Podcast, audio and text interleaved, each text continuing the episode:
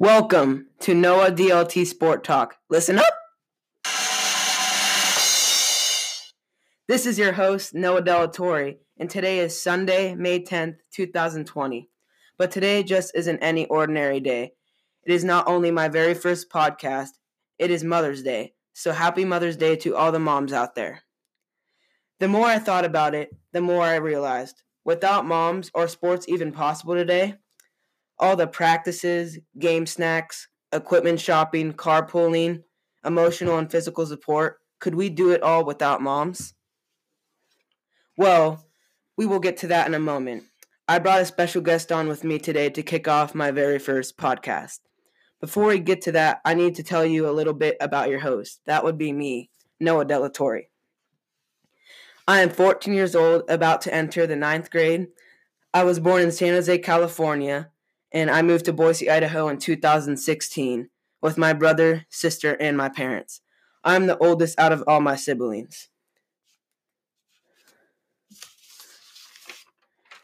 I love to play my favorite sports, football and basketball. These sports have made me want to learn and develop a passion leading to a future professional career in sports broadcasting.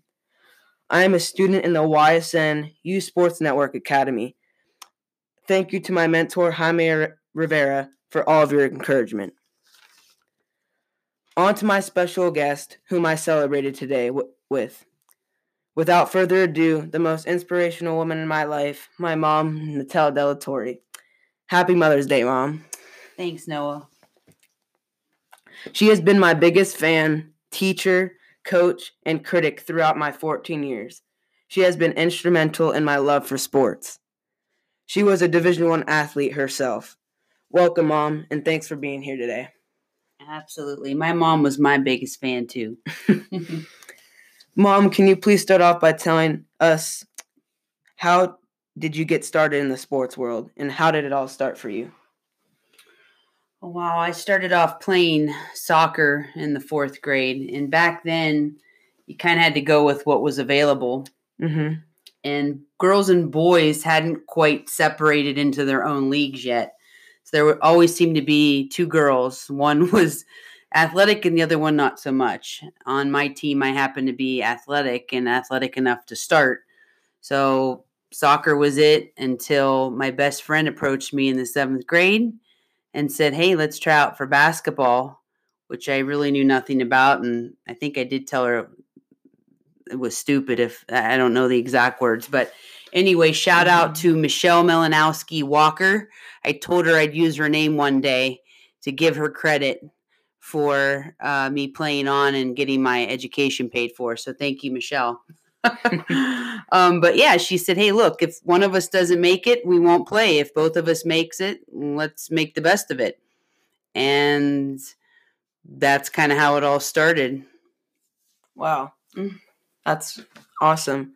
So, um, as you went on with your basketball career, how did it how did it impact and in a sense change your life?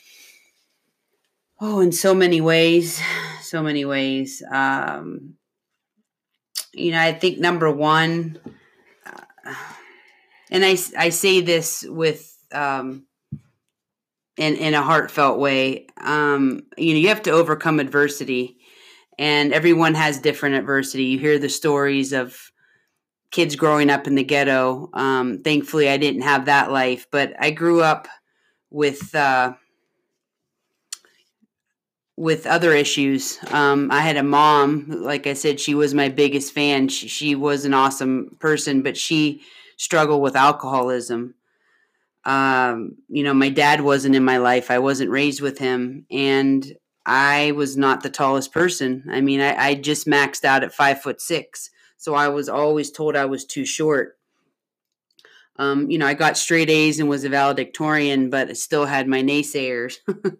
so through it all, I met great people. Uh, I had opportunities I normally wouldn't have had, you know, and I, I like I said, ended up getting my my school paid for and debt free, and again those people that you meet and build relationships with that that's priceless mm-hmm. um did, did you use that adversity and those naysayers to motivate you to make your basketball career a reality Oh, you bet I did. Um, you know, I could tell in the seventh grade when I started, even in soccer, I, I was quick. You know, I was fast. Yeah. And you know, the term speed kills. I use that to my advantage. But when I had people tell me, you know, stick with track, because I didn't run track till I was a freshman. And, you know, first year running, I, I broke a school record in the 800 and we went to state my next year. And I, I didn't like track. I didn't like just running to run. Yeah. Um, I just ran because I didn't like people behind me. You know, I I just kept going and, and I didn't train for it while while track practice was going on. I was in the basketball at open gym. Yeah. I just there was this this fire in me for basketball, so it definitely helped uh, keep moving me along. Cool. Uh, what was your favorite moment in sports playing basketball as a player or a coach? Well, I'll keep this simple. I think most people would probably have to say, why wouldn't your your college championship when you won the Southern Conference and, and went to the NCAA tournament? You know, why wasn't that your your uh, most favorite moment? It wasn't that that it wasn't. It's just that my first year of basketball in the seventh grade is what was was the the cha- the life changing moment for me we were awful my seventh grade year. And that summer, about three quarters of our team decided to go to basketball camps. And, and, and not all of us went to the same one, but my friend Michelle, that got me trying out for the team to begin with, we went to one over in Pennsylvania. And there was a gentleman by the name of Ron Galbraith, and he taught me how to shoot. And that was, you know, that was pretty much how we got started and and seeing that improvement over the summer caused us to win the championship my eighth grade year. So just seeing one summer of work and the instant satisfaction of, of winning that championship the next year, that was it for me. I just wanted to keep getting better and better. Yeah. Um you you said earlier that you you told your friend Michelle that basketball is stupid. Who would play basketball?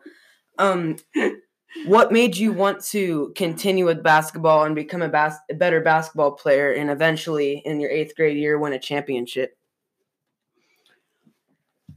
Wow. Well, I modeled my shot after Michael Jordan. I watched the Bulls. That was my favorite team at the time. Um, because of my height, I, I had to have certain skills that were developed more than others because I just didn't have some of the gifts that other people had in, in being tall. Um, so I watched him and learned I had to get over the defense and, and use my athleticism. So that really helped me um, develop a skill in the game that's necessary. I mean, at, at, the end of the day, it's what team has more points. I yeah. was always put at the point guard position, and, and that position was known for not scoring. So there was a discrepancy towards the end of my high school career because I was getting recruited as a point guard and a mm-hmm. guard. Um, and isn't it funny now you watch a Steph Curry yeah. and he's a scoring point guard. That was kind of like not the way it went when I played. However, uh, because I like to shoot and had a good jump shot, I could kind of do both, which was cool. Yeah. So what would you mm. uh the point guard position has really evolved over since you've played. How mm-hmm. would you say the it, the position has evolved since you've played? How what what changed? Oh well, you see a lot of point guards now that you know put up over twenty points a game, and you know or more than that. I mean, look at Steph Curry. Mm-hmm. Um, I don't want to just use him as an example, but um, yeah, you know, there's there's plenty other point guards out there that have become big scorers, but you know, you just have to know your role and what your capabilities are. Um, you know, you have a Steve Nash who could still score, but you know, incredible ball passer, handler, yeah. yeah, and passer. I mean, I mean, you need that, but it's it's what the team needs, and when they can rely on you for those certain things, you just get it done. Yeah. So you said you learned your jump shot from Michael Jordan, and that's how you improved it. So did Michael Jordan inspire inspire you when you were young? Oh, he definitely did because he was the best basketball player, and in my mm-hmm. opinion, still the best basketball player of all time. Yeah. Um, and that's just who who I wanted to model myself after, and I was a girl. um, so some of you that don't know, my mom made the Marshall University Hall of Fame. So, mom, I wanted to ask you, how does it feel to be in the Marshall University Hall of Fame for women's basketball? And is that ni- 97? That was the year? Right, 1997. Well, obviously, it's an honor. Um, for those of you who don't know, and sometimes when we say Marshall, we think of there's a Marshall College in, in Texas, but this is Marshall University in, in Huntington, West Virginia.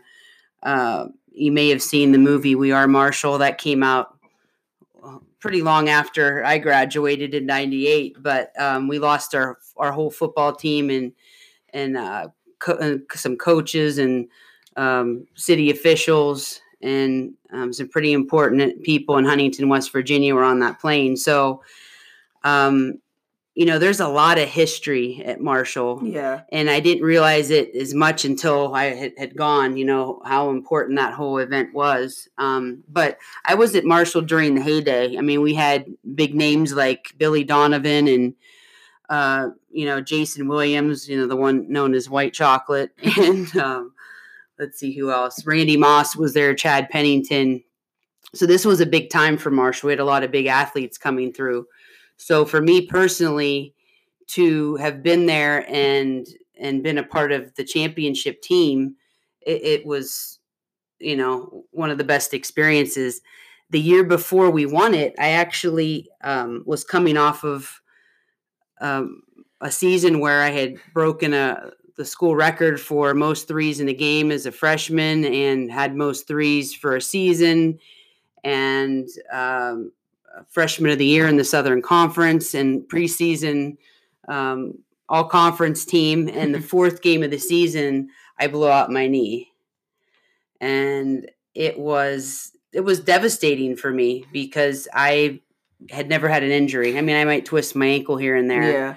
So um, I remember sitting on the bench, and our team made it to the championship that year in the Southern Conference, and we lost. It was a heartbreaker, but I remember having a pity party for myself, thinking, "Man, you know, look at my team; they don't need me. I may not need to play again, and Yeah. you know, yada yada." So after that, I said, "No, I'm gonna I'm gonna make a comeback, and I'm gonna do this, and we're gonna make it, and we're gonna win it." And what do you know? We made it the next year, and I contributed, and we won it, and have a ring to prove it, and made the Hall of Fame. Yeah. Um, just to wrap up this interview, um, I wanted to ask when you were playing during your career, did you ever think about making the Hall of Fame and all like breaking records, or was that not on your mind? Where you just focused on playing and improving as a player? You know, Noah, everything came on so quick that it, it I don't even really felt I didn't feel like I got a chance to enjoy the accolades I did get. Um, Mm. when I was in high school, I came. It wasn't a small high school. We were a Division One school, Austintown Fitch in in Austintown, Ohio.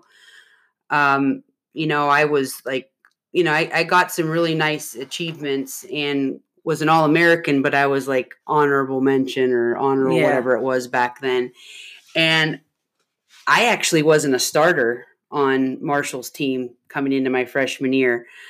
I was so nervous the first day of practice, or excuse me, the first week of practice. I think it was about four days in. Our our court was raised up, and I was walking, not paying attention, and I twisted my ankle, and I couldn't play in the exhibition game. So it was Wow. crazy. Um, yeah, and then one of the starters got hurt.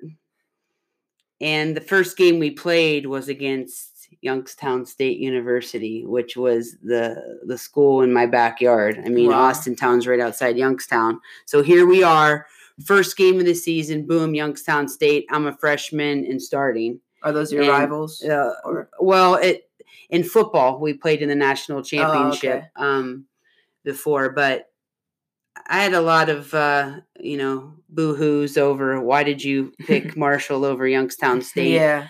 Um, but in the end, I know I made the right decision. uh, but Youngstown State at the time had a very successful women's basketball program as well. But um, yeah, I didn't go into it ever thinking, oh, I mean, I wasn't even a starter, Mhm. but here the first game I start, and from there it just took off. I mean, I think it was the second or third game of the season. I had like seven or eight threes in the game.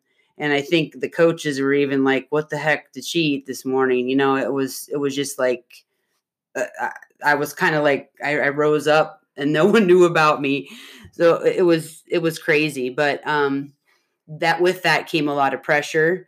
And then as the season went on, I started to get double teamed. And when you're a freshman, if you don't know how to handle all that, um, you know, it's a lot to overcome. So Yeah, um, it is. it ended well. I will just put it that way. And in the whole grand scheme of things, to come out the way we did and and have something to show for it, I can't complain. Mhm. Yeah. Well, Mom, I wanted to thank you for coming on t- today, and it's truly an honor to interview you. Oh, well, thank you. It was an honor to be here, Noah. Well, all right. Thank you all for listening tonight. This was a special Mother's Day edition. Please join me next time on Saturday, May 23rd, for another episode where you won't just get sport talk, you'll get straight talk. This is Noah Delatorre signing off.